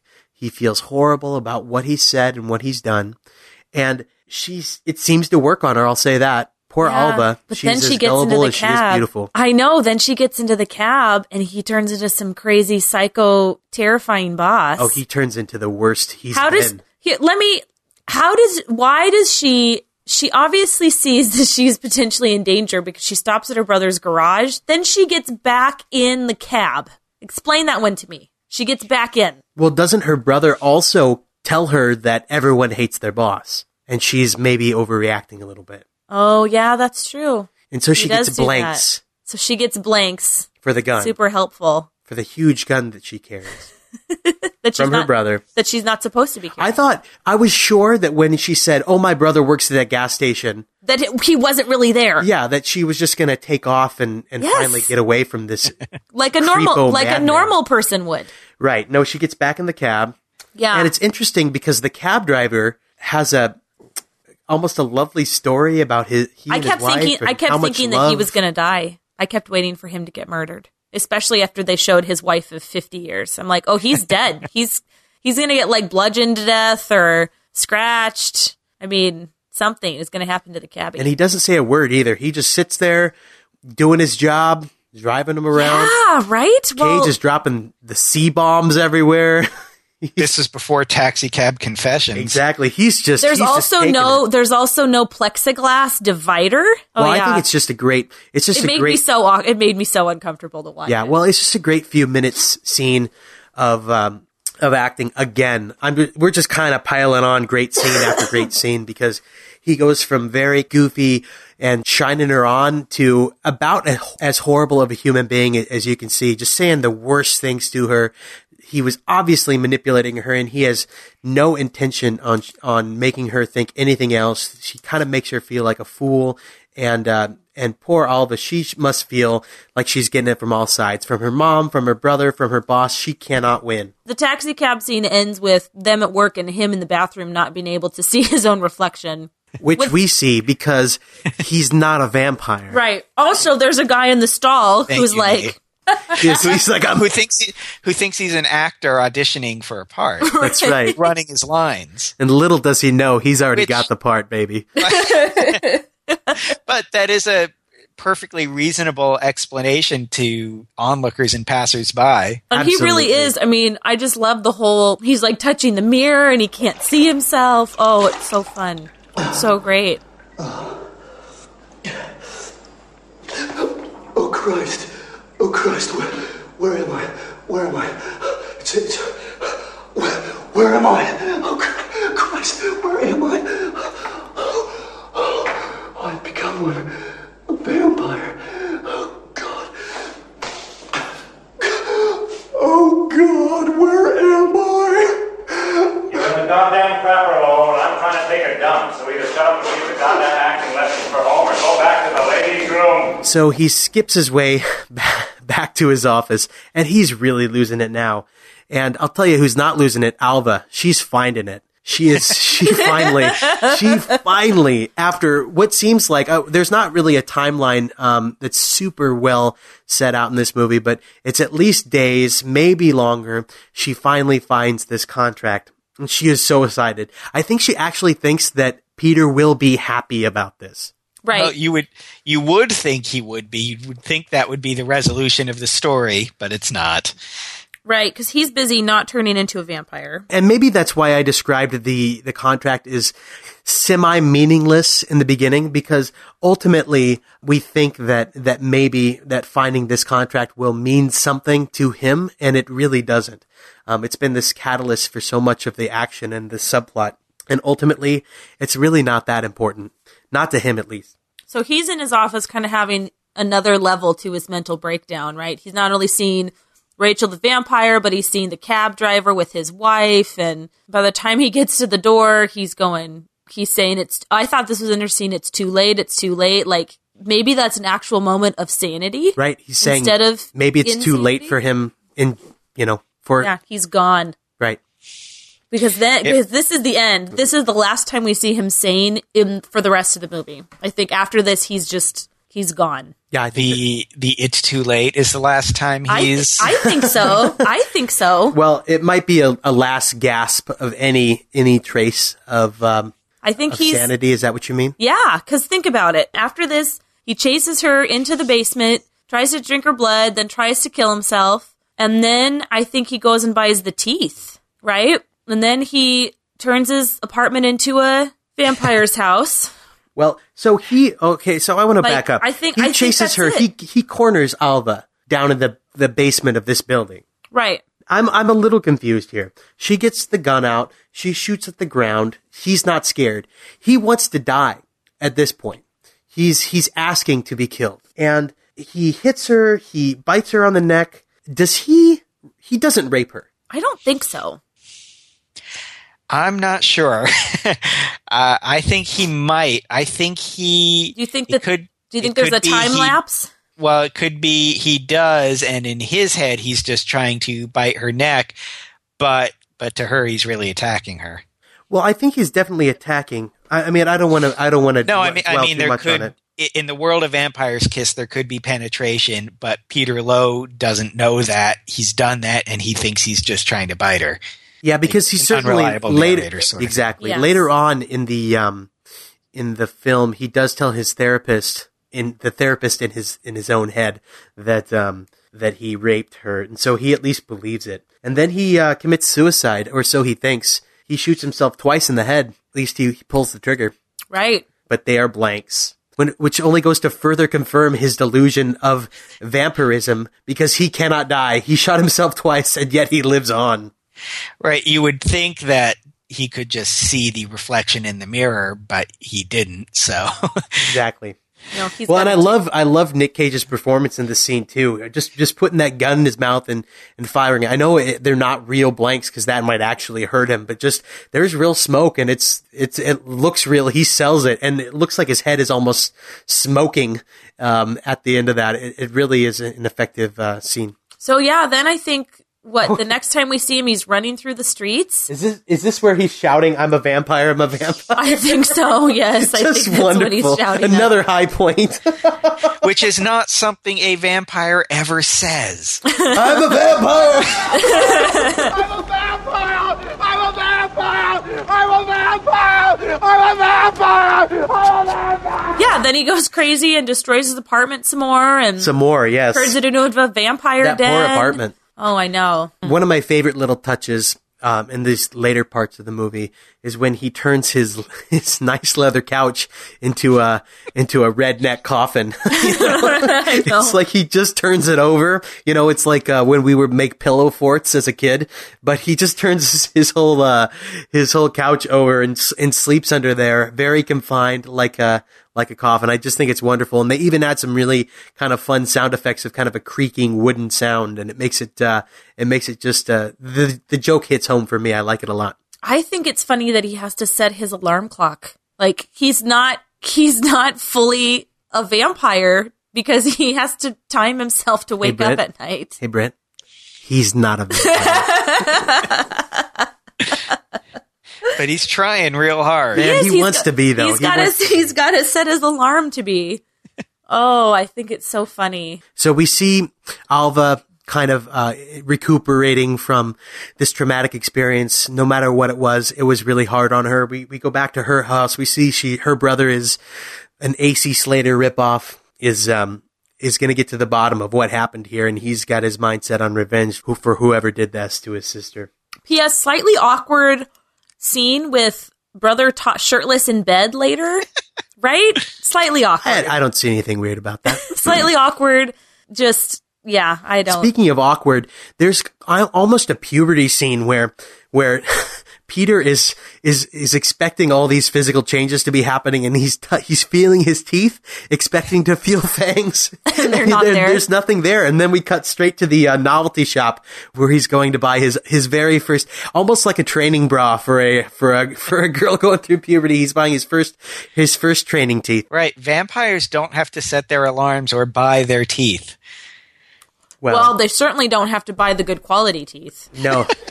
Do you have anything for less? Oh, sure. I got some cheapy. Plastic ones. They're only 350 Cheapy. I would take the plastic. Okay. Again, as described, the, the cheapies. The cheapies. because he's only got a few bucks in his wallet. So I just love it when he puts in his teeth. He, he, he like opens it up like a like a junkie would open up, you know, the, the bag? eight ball he got. he takes go. him out of the packaging, he puts him in, and he is so euphoric. He is um, orgasmic almost. He just cannot handle it. He sinks to his hands and knees and just crawls off screen. It is just wonderful. People, you have got to see this movie. It is just. Uh, I just. I think. I think I love it. I think I'm in love with this movie. I think you are. And uh, and I'm not exactly sure, but he just goes to a payphone and calls his shrink. Oh yeah, so this is the scene that makes me think that she is a real person in his life, whether or not all of her appearances are real.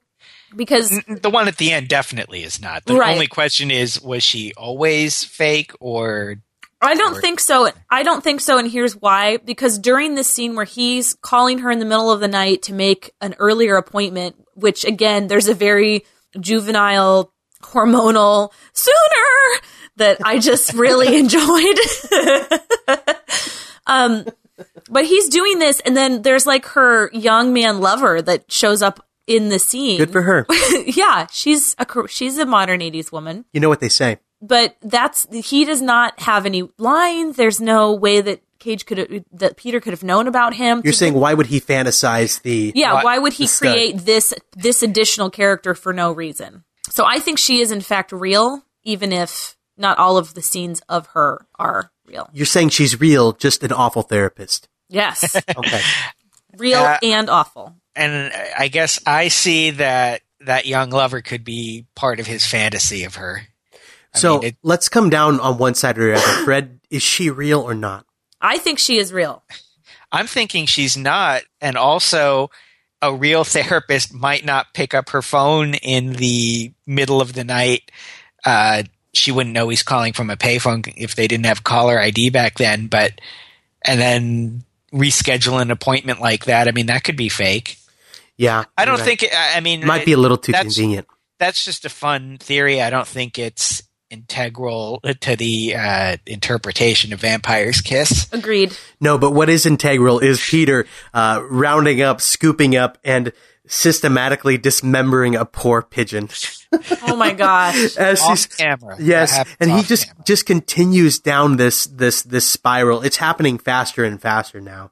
Uh, so really, if he didn't get himself staked as a vampire, he eventually would have died of pigeon poisoning. exactly, the pi- uh, pigeon flu. Well, Those they're- aren't clean birds. no, they're they're the dirtiest of birds. He's si- He didn't cook it either. no, and my favorite part is the is the burp off screen. We we come up to him and we see a burp, and you can tell it's almost when you can almost tell he's saying this was this might have been a bad idea. this was a bad decision. Milk was a bad choice. Yes. the B roll that we get for the next 30 seconds in the movie is all a full day lived without Peter in in anywhere to be seen. Right? The next time we see him it's night again. Now he has become a creature of the night. Still with his vampire teeth. In. His transformation is truly complete. Now he now he is a not vampire. So what do you make of this particular scene? I mean, as a as a newly transformed vampire, one could do a, a great many things. But he goes to a club. It would make sense that he is seeking out either his sire or stalk people, pursue people in the same sort of environment. Right. You got to go where the necks are. And and honestly, if you if you watch, it's it's actually pretty well shot. We just see neck after neck after neck, and he mentioned it in the commentary as well. But he kind of looks like a great white shark a little bit, kind of just swimming through the crowd of people, and and it just we see probably 10 different necks that he is looking at and going to choose from. And he's trying to find the, the perfect victim. And he is marvelous in this crowd scene where he's just wandering through looking as freaky deaky as we've seen him. Well, look. and he's doing the Max Schreck walk. Mm-hmm. He's just fully in it now. It's so amazing. Oh, and the eyes. And no one notices. No one no, cares. no one says a thing. Again, is that was that re- would that really happen? Although I guess in the 80s, people wore novelty teeth to clubs all the time. I guess so. when he finally meets his victim, I can't actually believe that he kills her. Although he does have to take his teeth out to do it, which I find interesting. Yeah, he's sane enough to know that those plastic teeth won't do it. I think it's interesting that she's, um, she plays along. She's doing, she's snorting coke at the table. Everything is, um, hunky dory. But if he, he tries to make one little cop, one little feel, and that's crossing the line. Oh, yeah. And then he just goes for it. Then he Yeah. gets mad. Then he gets vampire mad. So is this is this indicative of anything? Is this scene kind of the the culmination of, of his transformation, or or what do we what do we think about it? What what's the significance of the of the club scene and, and this murder? Well, I suppose if you just thought it was cute that he was playing vampire, it's important to note that if you go that crazy, then you have the capacity to really hurt or kill someone. But again, it's not really noticed. I mean, he's walking around the club for a good five or ten minutes after that, covered in someone else's blood. He's he's walking around for the rest of the movie covered in blood, and no one notices no one or says cares. anything. I know. Well, it is it is New York City. Yeah, exactly, he's one true. of many, I'm sure. I guess so. The other notable thing that happens at this club is he runs into Rachel again, but the real Rachel. Yes, not the vampire Rachel of his dreams. he sees her. She recognizes him. She says, "Y- "Your name's Peter, right?" And so I think we're kind of putting it together that that she's real. That they they did meet. They had some sort of interaction, but um, everything else past that was a was a fantasy. Was was in his own mind. Yeah, I think this is the part where I, I I think this is where things are confirmed if you haven't sort of pieced it together already. Pieced what together? That he's not a vampire. Well, I mean, I think as we see her uh, come to his apartment over and over, you know, by the point where he's doing the mirror scene in the bathroom, we might start thinking, so he's clearly not manifesting the symptoms he thinks he is. So what's with all these visits? So we might be waiting for a confirmation scene like this. And can I just say that I love when he's um, kind of walking up to her and grabbing her mouth and examining her teeth, just like a dog at the vet, just kind of like she's got vampire teeth. Look at her teeth, and trying to trying to show everyone. And obviously, there's nothing there. So we're coming up on the last few moments here where he gets kicked out of the club and it's dawn and he thinks he's going to get incinerated, but instead just continues to wander around New York covered in blood, all super crazy. That was a great shot of him stepping into the sunlight too. Yeah, that was nice. Kind of beautiful, actually. So we're getting to the end here, where Alva finally feels comfortable enough to tell her brother Awkwardly topless in bed. he is not not not her. Um, but Getting she, to the point where Alva feels comfortable enough to have an awkward conversation with her topless brother in yes, bed. ex- comma in bed. yes, to let him know that she has been um, in in one way or another assaulted by her boss, and he um, he's not going to put up with that. He is going to take matters into his own hands, and they're going to find him, and they're at least going to hurt him, and maybe worse. That Right. seems to be the plan. and a good solid plan it is. And a great part of this is where they can just get the phone book and look up his, find his name, you know, Peter Loew and his address and his, and his phone number. I just think it's, um, there's nothing that exciting about it other than what a novelty, what, what a world we used to live in where you could just meet a person and find their home address just by looking in a paper book. Oh, the good old days. In the meantime, Peter is staggering home, finds a pallet, kicks in one of the planks, and makes a makeshift stake, and is trying to get passersby, I think, to uh to kill him. Is that right? Yeah. Yeah. from what I could see. And, F- and they're freaked out. Like, he's freaky. Didn't they say in the commentary that sorry that these people really didn't know that they were uh, taking part in a movie? I don't remember that. Yeah, I think I but think they were uh, shooting were- far enough away. They were accidental extras. and they didn't and they didn't have the permits that especially some of those people that he was trying to get to kill him had no idea they thought he was a crazy blood covered man uh, roaming the streets of new york and it just it just is a, a wonderful performance and it it really goes to inform that's what i'm talking about that commentary listen to it folks it really does inform a lot of the these little stories that that kind of stitch all the pieces of this movie together and and it speaks to you know if someone carrying a wooden stake uh, on the streets of New York is asking you to kill them, then the proper reaction is run away. Don't deal with that person. right, right. It's a nice little how-to guide as well. Should Next you, time. Next should you time. find yourself in Manhattan? Exactly. That's not in the travel guides, is it? Well, maybe No. it, maybe it should be. Man, he is a tortured soul at this point, isn't he? Yes, He he, just- really he is. is- he says that specifically. He says he is a tortured soul and the plight of the damned. Yeah. That's when he, he that's what he says um, when he hears the bells ringing. Isn't that Yeah.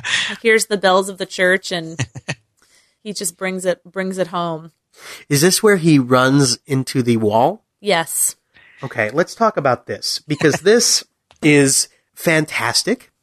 Uh, he's staggering across the street, not looking where he's going, and he runs like smack dab into a building and um, starts having a conversation with the side of the building. Um, and in his mind, the side of the building has now become his therapist. And he's back in his therapist's office.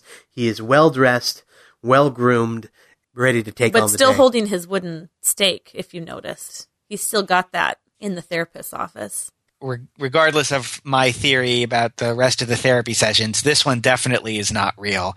I mean, we keep cutting between his imagined therapy office and his end of the conversation to the side of the building. and it's very funny. Yeah, I, I this is my favorite therapist scene precisely because her comments are so flippant and he's got this whole um, imagined explanation for why he does what he does and it's because he just can't find love. I mean, I just think the whole thing is so funny and that he his mind is able to wrap it up so nicely with Sharon and uh, the therapist's glib explanations for why he murders and rapes people. I just love it. I Well, just it's just your id coming out. You- yeah, you I love that was my favorite. That was it. my favorite line. That was just your id. It happens. It happens once in a while. Well, and I just think it's it's honestly, I think it's great filmmaking, great editing because the juxtaposition between him, I think standing s- standing up on like the air conditioning unit or something on like the ledge of the uh in the therapist's office to the street where he's bloodied and, and battered and, and bruised is really very, very funny.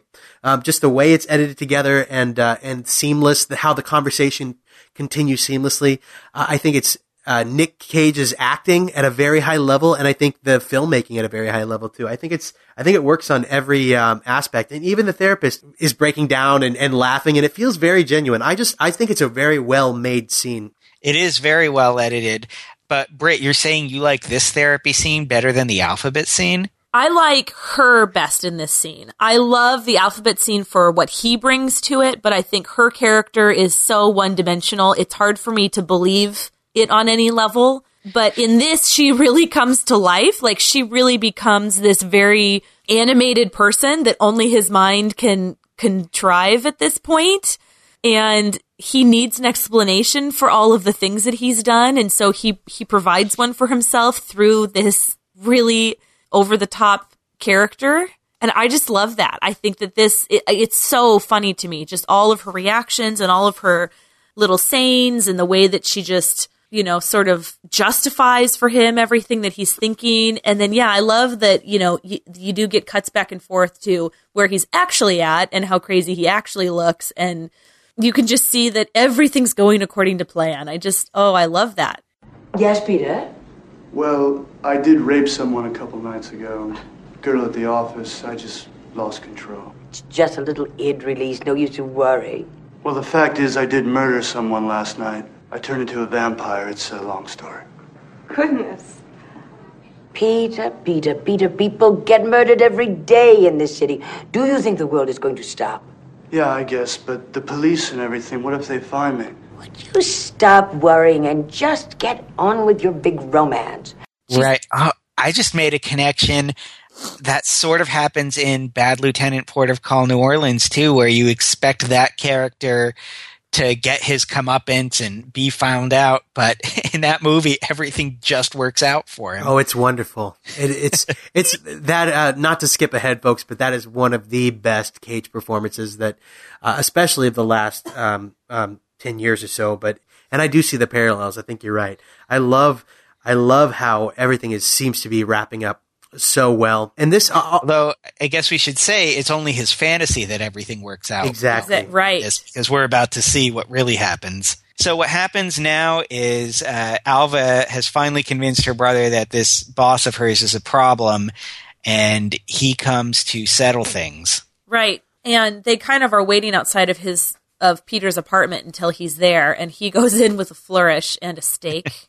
yes, exactly. well, a makeshift stake. Right. And uh and brother goes in with a tire iron. Right. Old fashioned. I expected a gun. No, no. This is personal. Absolutely. He wants to feel the beating. Absolutely. And Yeah, just settle it man to man. Exactly. And the thing is, you know, uh, there's been a few scenes where we've gotten Peter wishing for death, asking for death. And here we see that his, his wish, uh, comes to fruition and he makes it very, very easy on Alva's brother. He lays down and he sets the stake in its place and, and almost begs him to end his life.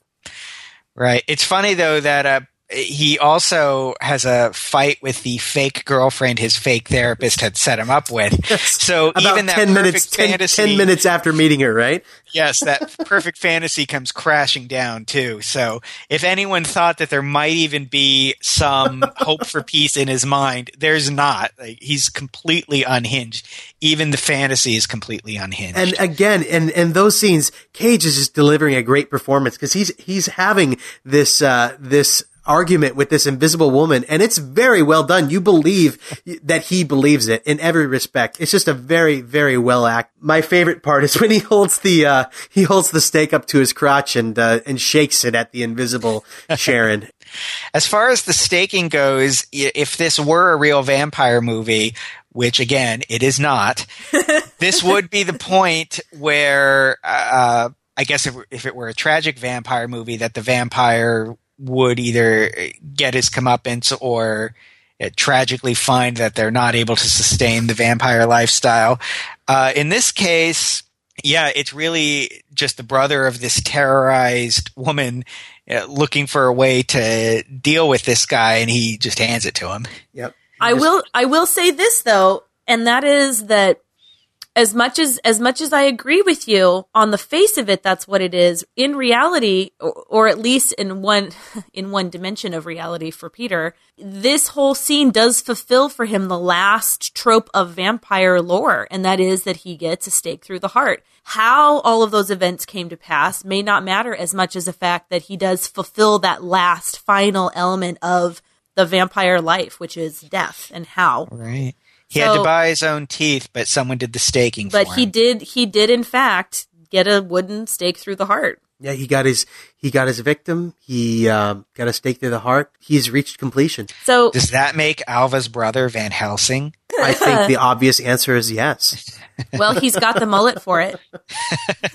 to close the movie out, we see Rachel back one more time. What does she say? Oh, something my angel. I didn't particularly care for that. I don't like how they closed the movie Yeah, with her. a- I thought it would have been more poignant for him to just die. I don't know why we needed to see her again.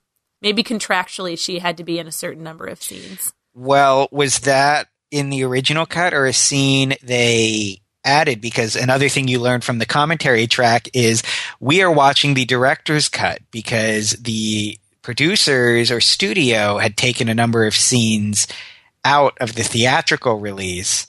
So, uh, Oh, so maybe if you watch is- along, he, he points, and I, I don't know, I, it is on the table that that's part of the director's cut. Well, I, I like that. I'm gonna I'm gonna take that pos- that possibility. if you can time travel back to 1988 and see a theatrical screening of Vampire's Kiss, we can confirm. Yes. All right, we have uh, we have our work cut out for us, darling. okay. well, that was uh, that was Vampire's Kiss. Wow, what a what a movie! We will get to our ratings right after this, but first, the song that was playing in the club. It's not the Talking Heads. I actually couldn't find what band this was. It's not in the credits, and it's not anywhere online. But the title of the song is called Tunnel Vision.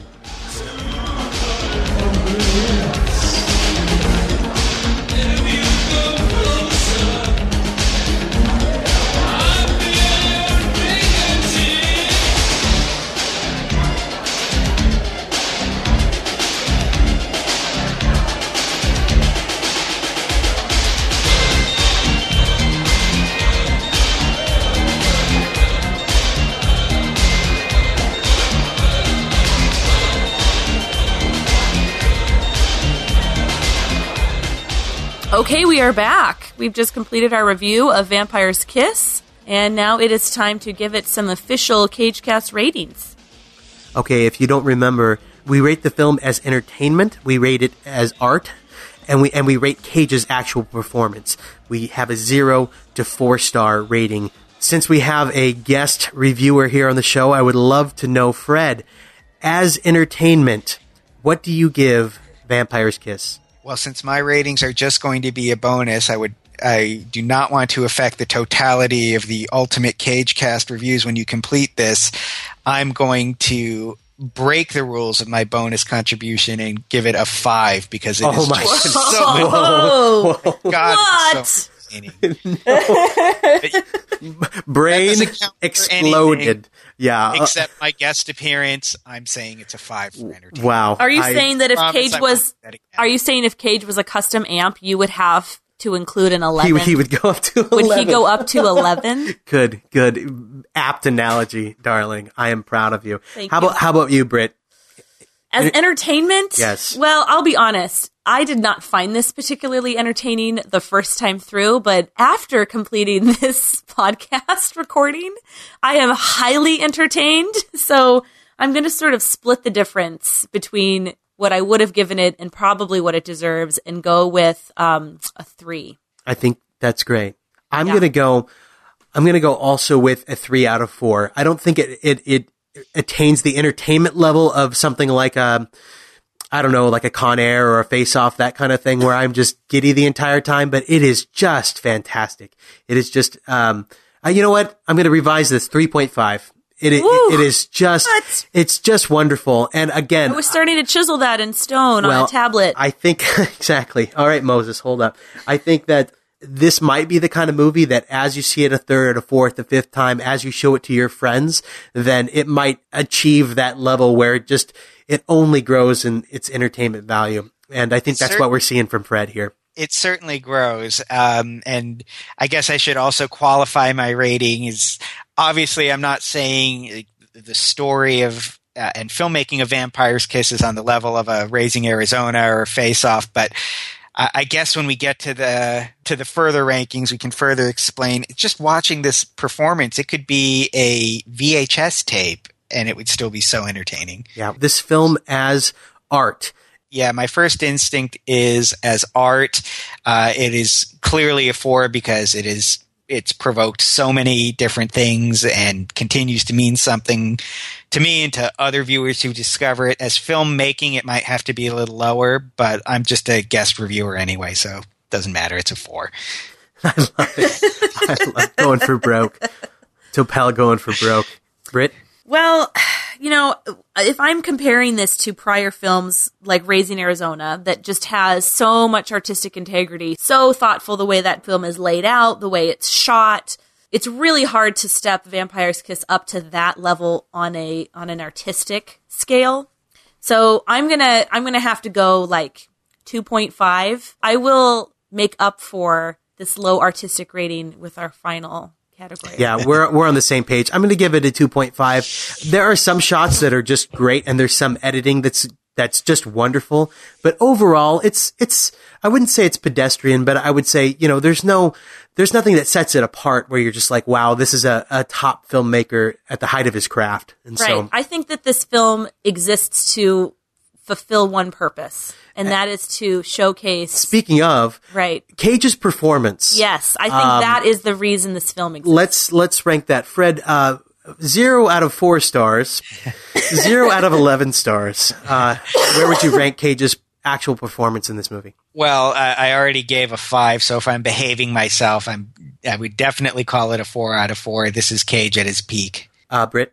I'm going to have to agree. I think artistically the film didn't do much for me, but Cage is just stellar, and I'm going to give him, I think, my first four. I think this is your first four Yeah. as far as uh, performance Yeah. goes. And I, I'm going to make it a hat trick. It is a four out of four as far as a performance for me.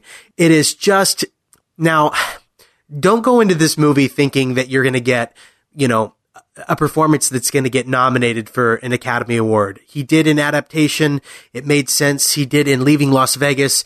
Uh, definitely something that the Academy would really uh, approve of. This is not that kind of performance, but if we're just talking about an actor who is doing whatever he wants to do, the intentionality is there, the charisma is there. He is in control of everything he does, and it is just it's a delight to see. We don't see this. I have never seen anything like this before. It, it really is special, and I feel really, I don't know, it sounds kind of hokey. I feel kind of just honored to have seen it. Like it's it's really really great, and it, I'll never quite look at at Cage again in the same way. Now I did I've done the math here, and I I, I don't really believe what I'm seeing. I'm seeing a 19.5. Yes. And I think that's right. if memory serves me, we'll have to confirm this next week. I believe that would put Vampire's Kiss as the number one highest ranked Nick Cage movie that we have viewed thus far. How? Really, still over Raising Uh, Arizona. yeah, I think Raising Arizona was a 19, and I think that I, I I I might be regretting this at this point because I don't know. I don't, I don't think you are. I I don't, don't, know if I like be. it more than Raising Arizona. I'm not sure, but as far as just the way we've ranked it, yeah, this is the number one Nick Cage movie that we have uh, that we have seen thus far, and maybe that encapsulates the way I said it. It's the number one Nick Cage movie. It might not be the number one overall best movie he's done, but it is certainly the best Nick Cage movie that we have seen so far. It is something special, and I can't can't wait to see it again. So you see now why I hounded you to be part of this episode. Yes. And I started early. I started around Raising Arizona time, right? Yeah, you kind of drop those hints like, hey, I might be available to talk about Vampire's Kiss. That's just, it's just wonderful. Thank you, Fred. Thank you for pushing us into places where we were uncomfortable to go before. Well, you're welcome. Thank you for having me. Okay, on. we just have one more uh, fun thing that we do here, and that is the CageCast Running Totals Rapid Fire Questionnaire. Yes. Of course. And as our uh, as, as our guest of honor, would you do us the honors of uh, answering the questions? Yes, please ask me the questions. All right. Because I won't remember them, but I will answer That's okay. Drum roll. Here we go. And Britt, go for it. All right. In the movie Vampire's Kiss, is Nicolas Cage a lady killer? Well, he both murders an actual lady, and as we see early in the film, he does quite well in the clubs bringing ladies home. Oh, he gets it's a twofer on this one. he is both a metaphorical and actual lady killer. Uh, is he drunk or high? No, he Whoa. Yes. did. I, he does coke, right? Well, No. doesn't he stagger out of a bar? He staggers out of the bar Oh, with right. the first lady. Okay, you're All right, you're we're- right. We're reversing that. He is drunk. He is drunk at a point in Vampire's Kiss. Does good, he- ca- good catch. Does he have crazy hair? Absolutely. He gets so disheveled. He's actually very clean cut in the businessman scenes, and I, I honestly don't quite see how that hair becomes the disheveled hair hanging all over his face later in the movie. Agreed. But that is crazy. He goes through several iterations. That he has a page boy look at some points. Um, does he have a crazy voice accent or inflection? the entire movie. Yes. crazy It's, voice. it's not does he? It's like how many does Yes. Uh, does It's he? the ultimate crazy voice. It is. It is the best one. Does he? Ha- do we see cage rage? This whole movie is cage Do rage. Do we not see cage rage? Would be a better question. Does He, he? a- he does the alphabet in cage rage. Yes, yes, he does. he It's so does. great. He's, he does a Sesame Street of cage rage. Makes me so happy. does he punch or get punched? He he gets staked, but that wasn't the I'm, question. I'm going to say that counts. Well, what Uh, about at the club? sounds- Does he get when he- he, gets yes. thrown out? Is there punching or just rough grabbing? He but he does he punch the bouncer? Yes. and it gets thrown out. So th- yeah, this Yes, there's he punching. punches the bouncer. Oh, and he punches Alva Oh, in the in the basement. Remember, she's got that big bruise on her face. Right. Today. That's right. That's right. All right. We good. do not approve of that sort of punching here No. on CageCast. No, no. If there's one thing that we're about, right, last question. All right. But I but I I'm positive that Nicolas Cage enacted that scene to show us the the dangers of going to this level of insanity where you would punch your assistant. yes, yes. It's really a it's really a, a message about tolerance for women. all right. we can all Finally, on that. does he run with a flashlight? No. No. We'll get there, listeners.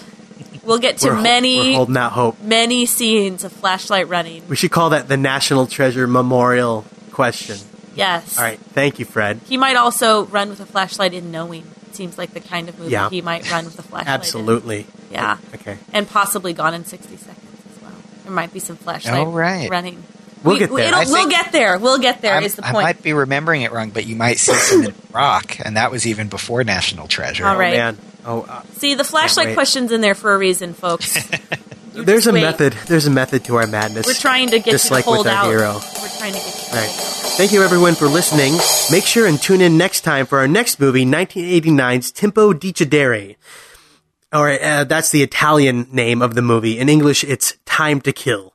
Obviously, it's starring Nicolas Cage and also a bunch of other Italian and Ethiopian people that you have never heard of, I promise. Um, have you seen Time to Kill? What do you remember about the film? What do you think about Cage in the movie?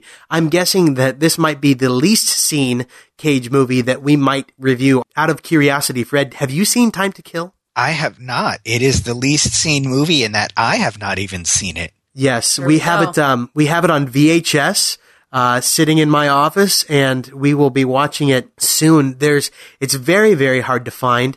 Uh, it's about, well, I guess if you want to spend forty or fifty dollars to buy the DVD on Amazon, you can. Uh, I can, I will not, and so I will be going out to Goodwill, buying a VHS player for five dollars. for five dollars, and uh, and trying to get it hooked up, and uh, we'll be watching that next time. If you want to send us an MP3 of your review of Vampire's Kiss or of Time to Kill, uh, we will put you on the air. Just send it in. Our email address is ilovecagecast at gmail.com, or you can call in 3008 Cage OK. That's 330. I can't even say it with a straight face. 330-822-4365 and leave us a voicemail. Uh, we would love your feedback and your comments on the show. Music this week can be found on the Vampire's Kiss original motion picture soundtrack, and our theme song was written by Chris Cornell and Soundgarden and performed by Johnny Cash.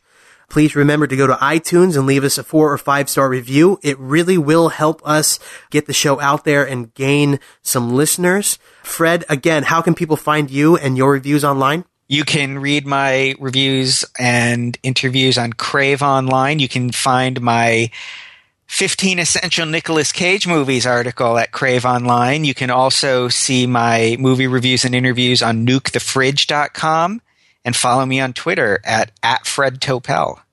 Well, Fred, this was great. We really, really appreciate you being on the show. It was really fun. And we will link to the article you talked about uh, on the show notes for today's episode. Uh, well, thank you. This is a, a culmination of many things for me. Okay, well, wonderful. Well, for us too, I'm sure. We will be back soon. And until then, we will leave you with Stravinsky and a reminder to chew your cockroaches thoroughly before swallowing. Bye, everybody. See you later.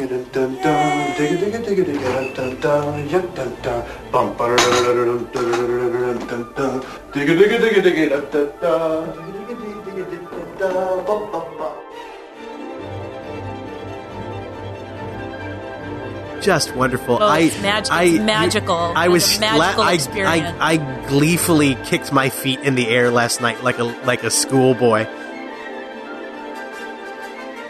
Right, right. I will say we see her dry humping his leg several several minutes. Yeah, because she's not getting off on the, The, the sexual chafing encounter. alone she's, has she's, got me bothered. She's drinking his blood. That's why.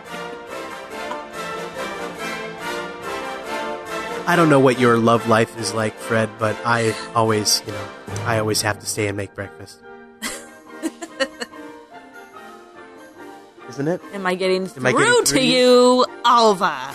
You do that really well, Britt. Well, I might have been practicing it in my head all day. Possibly a- tempted to speak it to my own children. Oh, I was trying to make an insightful oh. point. Ooh. thank, thank you. And you can edit that together. yeah, exactly. Well, Peter Loew has a very reasonable point to make in this scene, which is that this file he's Hold on, I took for- a, I took a, took a drink at just the wrong time. I was gonna There spit was- it there all over was- the computer. There was water. I need you to start over, but I was about to. I was just about to. I'm gonna compose myself. I'll be quiet. Go ahead. Yeah. I So don't, I don't think I don't know if we need to talk about this, but I just watching the movie and what he the puts fact in the that he, teeth that and he, puts just, him in and then runs around the park at night. Oh, that he crawls on his hands and knees Yes, and then I runs around the park so chasing much. pigeons. I cannot handle. Sorry, guys, I cannot handle this. You all right? You just you don't want to use any of what I said. Well, it was you were just trailed off into nothing. I did. Okay. Well, Do you want to? I would love for you to try to do it. okay. Just maintain here, darling. okay, I'll try. Okay. And that was Cage News. Do that again. What you or me? Well, your mom sounds terrible. Burn.